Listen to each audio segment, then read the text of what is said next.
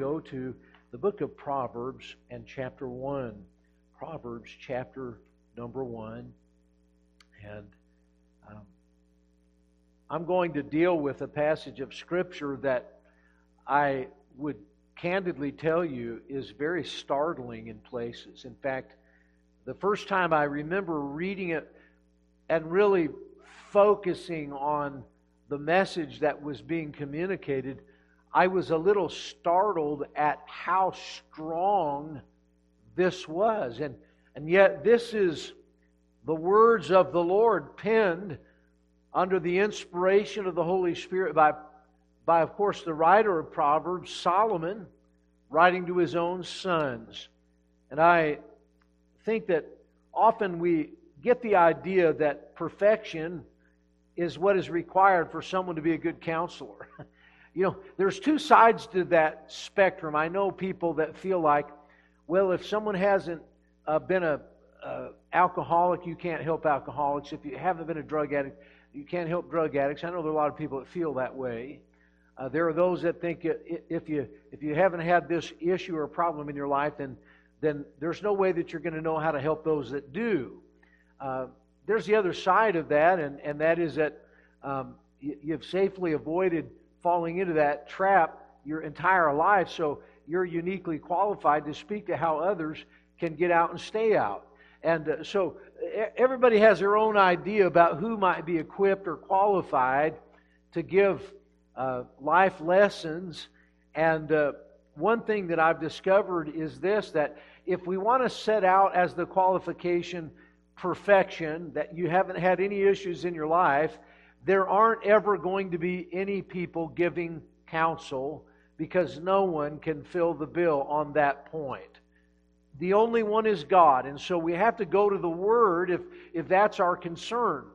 But I want to just simply say to you that it's kind of enigmatic in the respect that here we find divine counsel from a very finite, very uh, troubled king named Solomon who made just about every uh, poor choice, bad decision that a person could ever make. And some people would say, why is he writing a book to his sons? Well, because he realized that there are only two ways in this life to learn the lessons that would give us divine instruction, and one is to learn from those who have already fallen into the pit of despair and to understand uh, what befell them and how to avoid that. The other is to make all the mistakes your own self. And, uh, and you know, life is too short uh, to go around trying to make all the mistakes yourself. It would be a lot easier if we would just learn uh, the wisdom that was obtained by those who had made devastating choices and now are seeking to help those that have not yet tread that part of the pathway just yet. And as a father, I get that. Um, I have children coming up behind me that haven't set their feet on certain parts of the pathway that are well worn by me. And I've suffered on those parts of the pathway, and I love those kids way too much to want them to have to make the poor decisions that their daddy made. I'd rather that they learn from my bad decisions and avoid the pitfalls that characterize that part of the pathway of life. And that was in the heart of Solomon as he chose to write. You see, he was the classic example of someone who shunned most of the good counsel that he received in his life and yet here he's writing to his sons that they not follow that pathway themselves.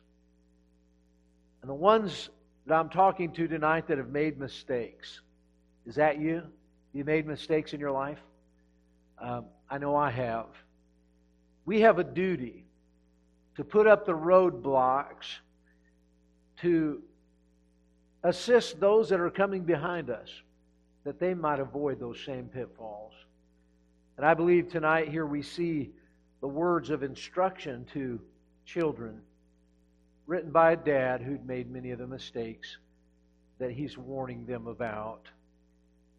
And as we get down in this passage, I'm just going to say he's writing as the amanuensis, the, the, the vehicle through which God is giving us his word as a divine heavenly Father to we, the sons of men, so that we might be delivered from ultimate destruction. And the words of the Lord here, I'm just going to warn you, they're startling. They're powerful. And indeed, they can be off putting. But let me say that often that's precisely what we need to understand the seriousness of this matter. I know many people who they just they play church and they trifle with God and they they they just trivialize the things of the Lord and they can take it or they can leave it. And my friends, this is written in such a way that we have to lay a hold of it and understand the seriousness of it. And so the Lord gives some very serious uh, words that we must consider. And I want us to begin in verse number one, and we're going to deal with this whole chapter. So I'm just going to read the whole chapter, and then we're going to jump right in up to our next and uh, see where uh, the Lord leads us with this. In verse number one, the Proverbs of Solomon, the son of David, king of Israel, to know wisdom and instruction, to perceive the words of understanding, to receive the instruction of wisdom, justice, and judgment, and equity, to give subtlety to the simple, to the young man knowledge and discretion. A wise man will hear and will increase learning and a man of understanding shall attain unto wise counsels, to understand a proverb and the interpretation, the words of the wise and their dark sayings. The fear of the Lord is the beginning of, of knowledge, but fools despise wisdom and instruction. My son, hear the instruction of thy father, and forsake not the law of thy mother, for they shall be an ornament of grace unto thy head and chains about thy neck. My son, if sinners entice thee, consent thou not. If they say, Come with us, let us lay wait for blood, let us lurk privily for the innocent without cause. Let us swallow them up alive as the grave, and whole as those that go down into the pit. We shall find all precious substance. We shall fill our houses with spoil. Cast in thy lot among us. Let us all have one purse. My son, walk not thou in the way with them. Refrain thy foot from their path, for their feet run to evil and make haste to shed blood. Surely in vain the net is spread in the sight of any bird, and they lay wait for their own blood. They lurk privately for their own lives. So are the ways of everyone that is greedy of gain, which taketh away the life of the owners thereof. Wisdom crieth without. She uttereth her voice in the streets. She crieth in the chief place of concourse, in the openings of the gates. In the city she uttereth her words, saying, and here we, we find the word of a divine Father. How long, ye simple ones, will ye love simplicity? and the scorners delight in their scorning, and fools hate knowledge. Turn you at my reproof. Behold, I will pour out my spirit unto you. I will make known my words unto you. Because I have called, and ye refused. I have stretched out my hand, and no man regarded. But ye have set at naught all my counsel and would none of my reproof. I also will laugh at your calamity. I will mock when your fear cometh. When your fear cometh as desolation, and your destruction cometh as a whirlwind, when distress and anguish cometh upon you, then shall they call upon me but I will not answer. They shall seek me early, but they shall not find me. for that they hated knowledge and did not choose the fear of the Lord. They would none of my counsel. They despised all my reproof. Therefore shall they eat of the fruit of their own way and be filled with their own devices. For the turning away of the simple shall slay them, and the prosperity of fools shall destroy them. But whoso hearkeneth unto me shall dwell safely and shall be quiet from fear of evil. Lord, help us as we study this, your word. In Jesus' name, amen. As we see the words of instruction, divine counsel given under the inspiration of God Himself through the instrument named Solomon to his own sons. There's a message that all of us must learn from this. We must receive the divine counsel. And the truth is that as difficult as this latter half of this chapter is to hear, it is not what the Lord wants to visit upon any person. It's what He wants to deliver them from. He wants them to dwell safely and to be quiet from the fear of evil. That's His desire. But there is a consequence for sin. And so as we begin this, we find that Solomon is writing and we see the challenge, first of all, to regard the Father's counsel. To regard the Father's counsel. I want to just simply say that there are many children that look at their parents and they feel like, you know, they grew up in the dark ages and and uh, they don't even, they didn't even have the internet and what do they know about anything and and uh, they you know they don't they, they don't even look at anime they they don't know what's cool in this world today they can't even call the names of any uh, modern day superstars in in TV and movie or music, and we think that, uh, you know what, uh, they're just uh, OGs, they're old guys, they don't know anything. What do they know? And sometimes it's easy to get this idea that because someone grew up in a different generation, that they really don't know anything. And sometimes when they do give us counsel, we sort of take it with a grain of salt we feel like we can sort of take it or we can leave it. And sometimes we just do lip service and ear service to, to them. But the truth is that God is calling us to listen to the divine counsel that's given here and recognize that it is transcendent of every age. And by the way, I just want to simply say I was uh, talking to some folks uh, yesterday and again today about all of the developments technologically that we've had in our world. And whether you want to really accept this or not, I do not believe that it has had an overall net positive effect on the morals and values in our world. In fact, I believe that it has proven to really degrade all that was good about our culture. We have lost the ability to interact and to, uh, to, to sit down and have meaningful conversations. People don't read anymore. The average uh, adult in our country today will not, in the duration of their life, read a book from beginning, beginning to end. The average adult in America will never read a book in their lifetime uh, once they become adults. You think on that for a minute. Uh, people, they'll read articles, they'll check sports scores, they'll look on the internet, they'll check the weather. But you know what? We just come to the place where our lives are so filled up with information and things that we don't have time to sit down and read. And sad to say, but it's true that that goes for the Bible as well. There are many people uh, that will never sit down and read the Bible.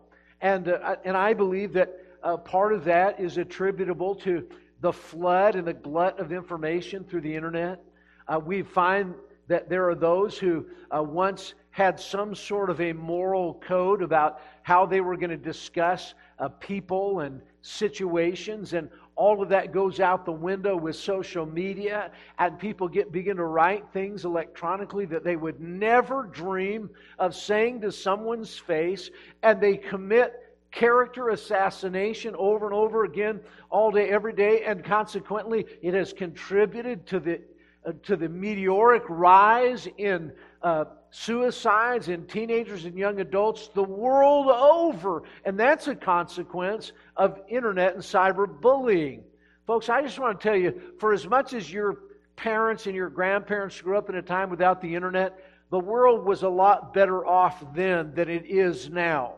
The fact that you are connected to electronics 24 hours a day is turning your brain to mush. You're losing the ability to reason things out. You're losing the ability to think because everyone is telling you what to think. You, are losing that, that ability. And the fact of the matter is that sometimes there are those that we look at that God has brought into our life that are trying to help us but because we don't think that they're cosmopolitan or intellectual or they're not uh, hip or cool or whatever the term du jour is, that you want to, uh, uh, they're not woke, all right, or they're not politically correct, uh, you want to set that counsel aside because you don't think that they know anything. Folks, I'm going to tell you something. If there were to be an electromagnetic pulse attack on America and we didn't have any internet, and we didn't have the use of all of the, uh, the electronic and electric devices that exist in our day.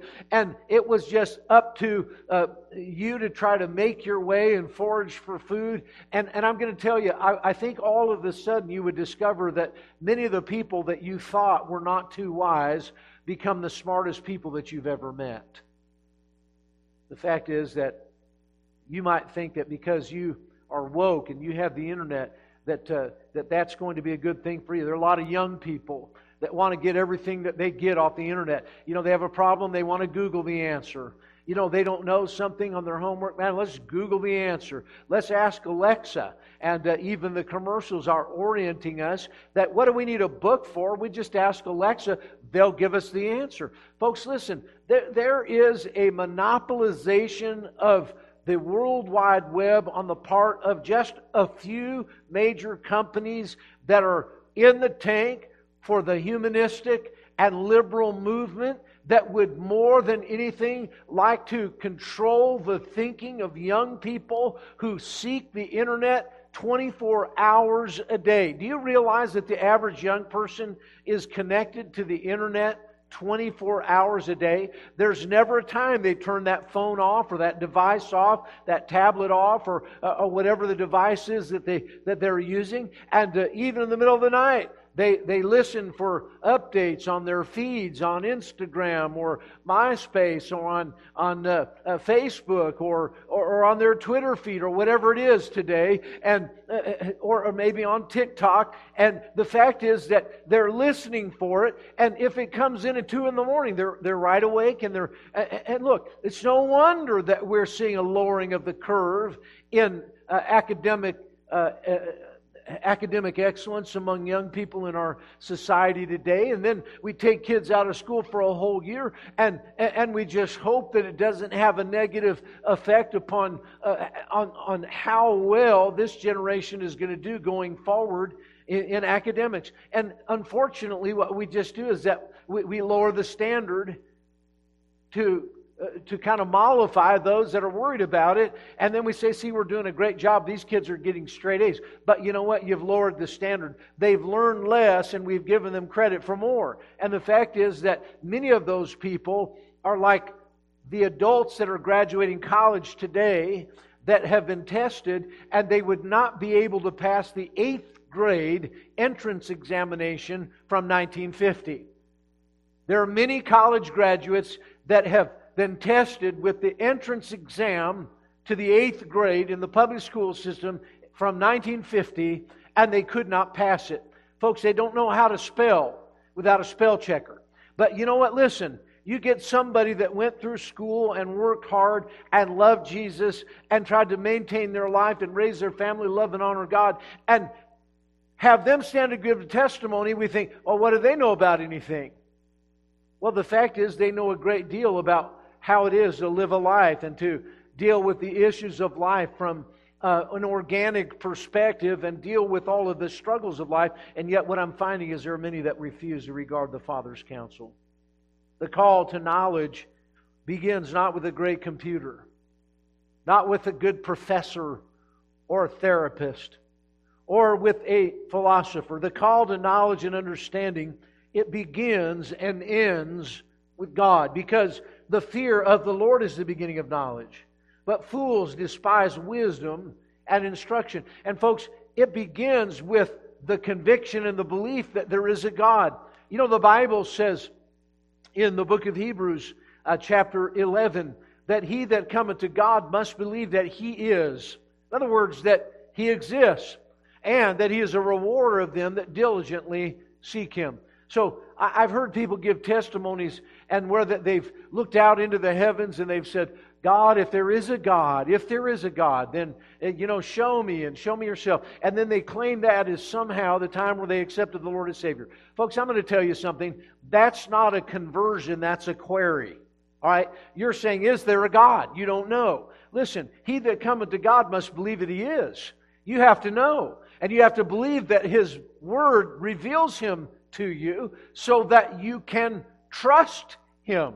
And so all knowledge and understanding begins and ends with God, who is the author and the finisher of our faith.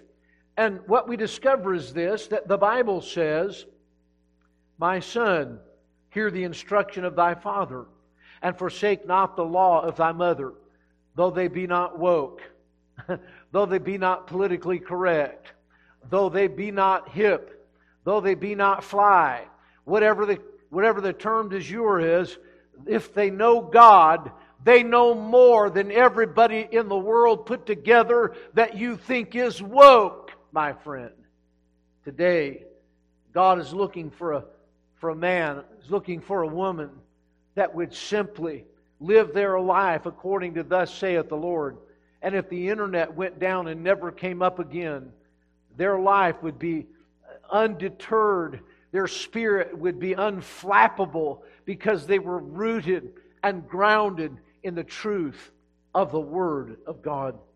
It says, Forsake not the law of thy mother, for they shall be an ornament of grace under thy head and chains about thy neck. Do you know what? There, there will be an honor, there will be a dignity that comes to the life that's lived for God. It's not arrogance, it's just a humble dignity and an honor that God bestows upon those that recognize they don't know everything. They're not going to know everything. And that God has placed some people in their life to help guide them right. And if they would simply listen, there's an honor bestowed. There's a grace about them that is evident on their countenance. I've remarked to my children that over the years of watching them come up and go to school, often with some of the same kids, how that year after year we see changes not only in our kids, but in the kids that they have they've gone to school with. Those that were once very, very um, honorable and very polite and very engaging and and uh, would come and shake your hand and look you in the eye and address you in terms of respect. And now they, they can't even look you in the eye.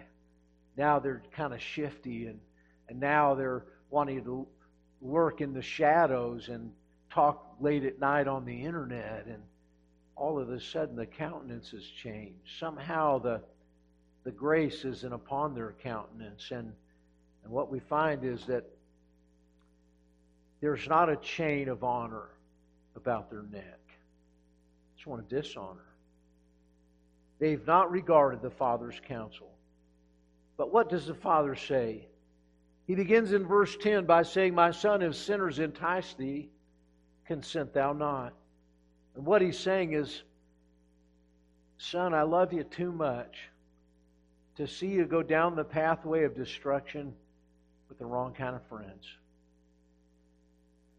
To the young people that are watching me right now, to the mamas and daddies and grandmas and granddads that uh, struggle over the issue of who our kids should hang with, understand that we have a duty to warn our children and our grandchildren about the perils of hanging out with and being friends with those that the Bible would consider as fools.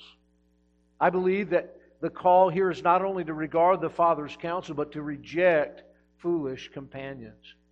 The Bible teaches us in the epistle to the Corinthians in, in 2 Corinthians chapter 6 to come out from among them and be separate, saith the Lord. We don't have anything as believers in common with them, and there are those that will try to draw you away with the concerns and the benefits perceived that might be found in this world, whether they be material or financial in their nature. And in this, we find those people that want to ensnare young men and women by drawing them away into a career or into a lifestyle. And, folks, there's nothing wrong with pursuing a good career unless your pursuit of that career is to make a name for you and to build up resources that you can hoard for me, myself, and I. And I just want you to know candidly, that's what most people are doing. And I want to tell you that that is in its end something that will bring you no fulfillment. Bring you no fulfillment. I, uh, I'll just tell you that today I was talking to uh, one of our members who had uh, had a service person come to do work in their home. They had a chance to witness to them, and the person that was doing some maintenance in that home began to open up to our uh, to one of our uh, dear members about some of the issues of their life and, and, and confessed, the only reason why I'm staying with my wife is because of the kids. If we didn't have the kids, we'd have separated a long time ago. And you know, I, I just want to say that I'm glad that they, they didn't dump on the kids. But you know, there's no joy in that journey. There's no joy in that household. They're just going along to get along to keep the peace. There's no fulfillment there. There's no view of a happily ever after on the horizon. Oh, but they have a house. They have money. And sometimes we think if I have the house and I have the money, that I'm good to go. I often talk to my own father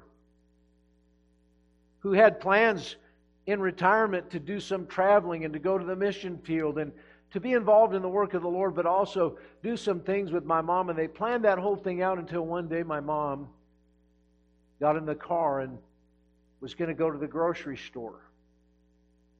That was just a mile and a half away. And a half hour later, she called my dad crying and said, Larry, I don't know where I'm at. You've got to come and get me. She'd been to the grocery store a thousand times. And she was as lost as she could be. The diagnosis came back as Alzheimer's. You know, at that point, all the plans in the world weren't going to come to pass. All the things that had been considered as what they might do weren't going to come to pass as they had planned. And so, listen, what I want to tell you is that no amount of money in the world could have changed that. God is a sovereign God, and He was good and He was gracious in their lives, and I'm grateful to have had parents that loved and honored God. But I want to just simply say to you that there are people that will try to convince you that if you have financial security and a good career, a good good home uh, with lots of equity, that you will have arrived in life. And my friends, there is no substantive evidence to support that theory. There are those that will draw you away from a commitment to God and to church, and they'll want you to go into a party lifestyle, thinking that, you know, this is where the fun is. The fun is in you know, cracking open a cold one and hanging out with the buddies and shooting some pool and yucking it up and telling off color jokes and and uh, and and looking immorally at members of the opposite sex. And there are people that that feel drawn to that. But my friend, the end of that is heartache and grief. And there are those that will gladly take you on that journey with them because, look, they're not happy in their heart, but always know that misery loves company. And they would love to have you share in the misery together with them because it makes them feel a little bit better about the choices that they have made, that they're not the only fool in the bunch. They lack the discernment to understand the harm that they're bringing upon themselves you see. The Bible says there in verse 17, um, Surely in vain the net is spread in the sight of any bird, and they lay wait for their own blood. All of their plans and devices to try to get money, to have material things, to make a name, are in the end going to turn around and hurt themselves. You know, it's amazing, really. On any given day, you can look at the news, you could look at the, the tabloids at the supermarket uh, right there by the cash register, and you realize that they're writing about billionaires that are miserable. Shock pieces about people who are the most famous people in all the world who have more money than they could ever spend in a lifetime, and they're in misery. They take their own life. Folks, uh, yesterday we read about the, the owner and the CEO of Texas Roadhouse getting COVID. And he got over the, the disease, but the side effects were just too much for him. He had tinnitus so bad the ringing in his ears was driving him nutty. And he took his own life. Here's a man that was worth hundreds of millions of dollars. And all of that money and all that he invested himself in, in the end, couldn't get the ringing out of his ears. It took his life. There are those that will live for this life and what it has to offer, and the Bible says they lay wait for their own blood. They don't understand the harm that they're doing themselves. And the charge is to stay entirely away from these, for the Bible says, My son, walk not thou in the way with them. Refrain thy foot from their path. I hear kids say, "Well, I'm going to I'm going I'm only going with them so I can be a witness or I'm only going so I can be the designated driver." No, you know, listen, stay altogether away from it. Now, look, be their friend, but not their companion. Give them good advice. Invite them to church. Draw them to the Savior. Share the Scripture with them. But, folks, I'm, I'm going to tell you, they'll be like the ones that we read of in 1 Peter chapter 2 that think it's strange that you don't run to the same excess of riot with him. And because you don't, they make fun of you. And if they do that, let me just tell you, they're not really your friends. If you have to change who you are and what you do to be liked or accepted by them, then understand they are not your friend because they do not love you or even like you for who you are. They only like you for what they want you to be when you're with them. And that's not true friendship, that's deceit. Reject foolish companions. And then what we find in verse 20 Wisdom crieth without, she uttereth her voice in the streets. She crieth in the chief place of the concourse, in the openings of the gates, in the city she uttereth words, saying, How long, ye simple ones, will ye love simplicity? And the scorners delight in their scorning, and fools hate knowledge. Verse 23 begins with this word turn turn you at my reproof.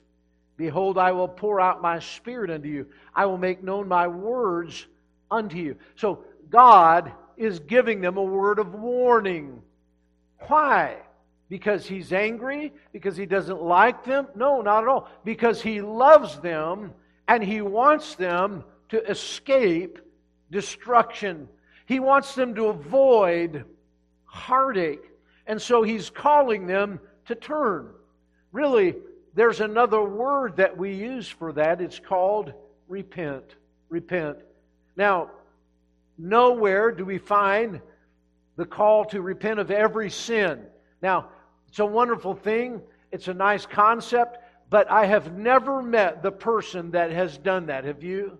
I've never met the person that said, I've repented of all my sin, and from that moment forward, they never committed another one. Well, they say, well, you know, in the economy of God, I'm perfect and holy. Yeah, but you know what? In the economy, the economy of this world, uh, you, you, you're pretty well not living up to who you claim to be, right? And so, look, there's no evidence that you've repented of all your sins. And if we try to make that as a qualification for being saved, we're in trouble, right? So, listen, this is a call to repent of the faithless choices that have no dependence upon God and entirely a dependence upon me. There are many people that erroneously think, well, I've got myself into this mess, I've got to get myself out. Well, you know what? If it's up to you, you're in trouble. You're not getting out. You're going to hell. That's all there is to that. We've got to say, look, my way will never get me there.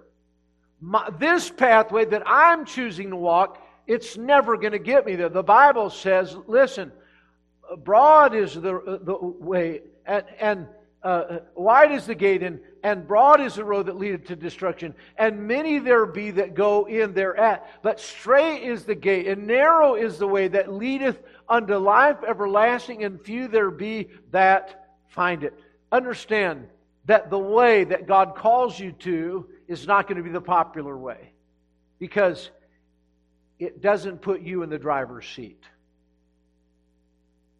It puts you in a place where you must trust God.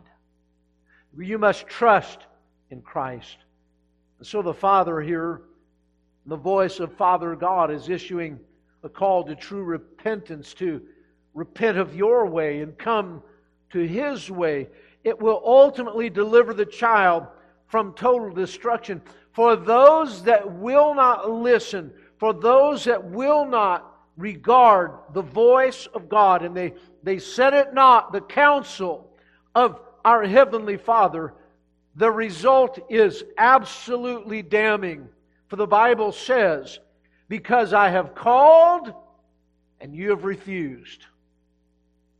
Now, I want you to understand God gave you a chance. He called out to you, and you rejected, you refused it. I have stretched out my hand, and no man regarded. He said, Listen, I'll rescue you. You think I'll make it to shore on my own? No man regarded. Ye have said it not all my counsel, and with none of my reproof. You didn't want to listen to anything I had to say. then he said, I also will laugh, but not with you in your sin, but at the calamity that comes upon you. Because at that point, the love of God is not being poured out to you, but rather the wrath of God will abide upon you. And God said, I'll laugh at your calamity. I will mock when your fear cometh. When your fear cometh as desolation, and your destruction cometh as a whirlwind. Many of us saw the images of the terrible tornadoes that struck uh, the Southland and, and how that it tore through many communities, leaving homes just splinters and nothing but a concrete foundation and lives in, in, in absolute uh, destruction and, and, and, and lives lost, people carried away by the winds. It came upon them suddenly. They had no help and no hope of escaping the destruction that came upon them like a whirlwind. When distress and anguish come upon you. And when you come to that place of destruction, here's what will happen. Verse 28 Then shall they call upon me, but I will not answer. They shall seek me early, but they shall not find me. For that they hated knowledge and did not choose the fear of the Lord. They would none of my counsel. They despised all my reproof. Therefore shall they eat of the fruit of their own way. The Bible says, Be not deceived. God is not mocked. Whatsoever a man soweth, that shall he also reap. I have often said that Christians are the only people in the world that want to sow their wild oats and then pray for a crop failure. But God's word will always be found true. You will reap what you have sown. And so, you'll eat of the fruit of your own way and you'll have nobody to blame for it but yourself. If you go to hell, you'll have to crawl over an old rugged cross to get there. Because Jesus did everything. He said everything. He proved everything about how much He loved you and how much He wanted to save you. And you rejected His offer. You didn't regard the hand that He extended. You didn't listen to the voice that called you. When He waited for you early, you were not there. And so, they shall eat of the fruit of their own way, be filled with their own devices. For the turning away of the simple shall slay them, and the prosperity of fools shall destroy them. There are those that are running after uh, prosperity, jobs, loving their career. And you know what? It's going to be their undoing in the end. It'll destroy you. For those that choose that over Christ and, and never come to, to faith in Jesus, because after all, they have everything they want. They got a good job, a good income, they have a house, and, and all of the things that they think that constitute a living. And my friend, in the end, it will not save you. But the good news is this Whoso hearkeneth unto me shall dwell safely and shall be quiet from fear of evil. For God hath not given us the spirit of fear, but of power and of love and of a sound mind. And so, this passage teaches us to regard the Father's counsel. Listen to it to reject foolish companions that will lead us down the primrose path to destruction, to repent of faithless choices that depend upon me and my own way and the choices that I'm making for my life and not upon Almighty God. But would you see in the end that we can rejoice in the Father's compassion? He used stout words and the reason why he did so is love. He did not want one of those that he loved, created, to suffer that destruction in a terrible place called hell. So he poured out his compassion and demonstrated here in a profound way his desire for his children to live a secure life, a fearless life, a quiet life, and a blessed life. You see, you'll dwell safely. You'll be quiet from fear, fear of evil. The Lord wants you to have that blessed life. The only way that you can is His way. This is divine counsel.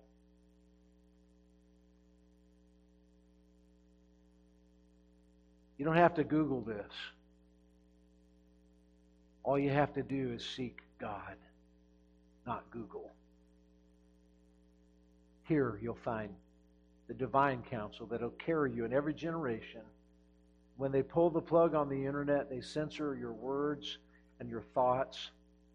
God's word will never change. Let's listen to divine counsel. Lord God, thank you for the truth of your word. Thank you, dear God, that you have such compassion and love that you are speaking to us in a way that we cannot avoid. Lord, may we understand the perils that await when we reject your counsel.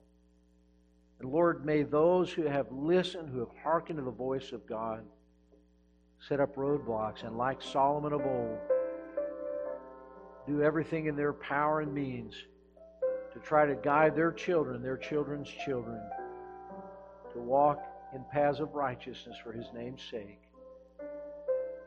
If there are those that are hell bent on life of destruction, walking on the pathway to hell, I pray, Lord, that today they would turn at God's reproof. Turn away from their way and turn to the way, the Lord Jesus Christ, whom to know is life eternal. Lord, help us. We need you. This we pray in the lovely name of Jesus. My friends, I want to just simply say I'm, I'm a father. I'm a grandfather. And I love my children like you love yours. I love them enough to sometimes hazard speaking roughly. Not mean, not unkind, but in the bold enough terms that they will understand that the path that they have chosen, it doesn't end well. The most important thing that we can teach our children and our children's children is that the greatest decision that could ever be made is to take Jesus Christ to be your Savior from sin and from hell. It's the greatest decision a person will ever make. It's an eternal choice. And may we understand that we have a duty to warn them. And so may we, even as Solomon was the oracle of the Lord to his own kids, be the oracle of the Lord to ours. We have a duty to tell them. If you're listening tonight and you don't know the Lord as Savior, you're not sure that you're on your way to heaven, understand this God loves you so much, He wants to spend forever in heaven with you. But what's standing in the way of that is our sinful condition. And we've got to recognize that we're sinners. The Bible says, For all have sinned and come short of the glory of God. We can't make ourselves holy by self effort. Even if we could try to clean up our act, we still have a history of sins past that can never be washed away. And we were born into this sin because we came from the bloodline of Adam. And so while we may be able to change what we do, we can never change who we are that is sinners. And the Bible says there's a consequence for sin. The wages of sin is death. Death is separation. When my spirit and my soul are separated from my body, death occurs. And there's a second death that we deserve because of sin. It's also separation, but separation from God who is in heaven. To be cast in what is known as the lake of fire, the Bible calls that the second death. That's hell. And that's what we deserve because of our sin. The Bible says, But God commendeth his love toward us, in that while we were yet sinners, Christ died for us. And so, though we were deserving of separation from God in a place of suffering for sin called hell, Jesus took our punishment in his own body because of love and paid in full the price for every sin that you and I would ever commit in our lifetimes thereby offering us forgiveness for sin and the hope of a life with Him forever in heaven. The Bible says the wages of sin is death, but the gift of God is eternal life through Jesus Christ our Lord. You see, God wants to offer you as a gift that forgiveness through His shed blood and that life with Him eternally in heaven. All we have to do is believe that He's the only way, the only hope that we have, and then receive the gift that He offers so freely of forgiveness and a home in heaven. And if you believe that, the Bible says, For whosoever shall call upon the name of the Lord shall be saved. Friend, if you know that Jesus died for you, that he was buried, and that he rose again, proving that he is Lord of all, and he offers you forgiveness and a home in heaven, if you believe that, you believe that he's the only hope that you have of forgiveness and a home in heaven, and you have never asked him for his salvation. No, he said, Whosoever, that's you, shall call upon the name of the Lord. That's asking in prayer. You shall be saved. That's a promise from a God that cannot lie. And if you would like to do that tonight, you can be forgiven now. You can be saved now. And know that whatever may befall you, that heaven is your eternal home and that you are forgiven. If you desire to know that and you believe the gospel as I've shared it with you, I invite you to pray a simple prayer together with me. Now, there's no magic words, and my prayer cannot save you.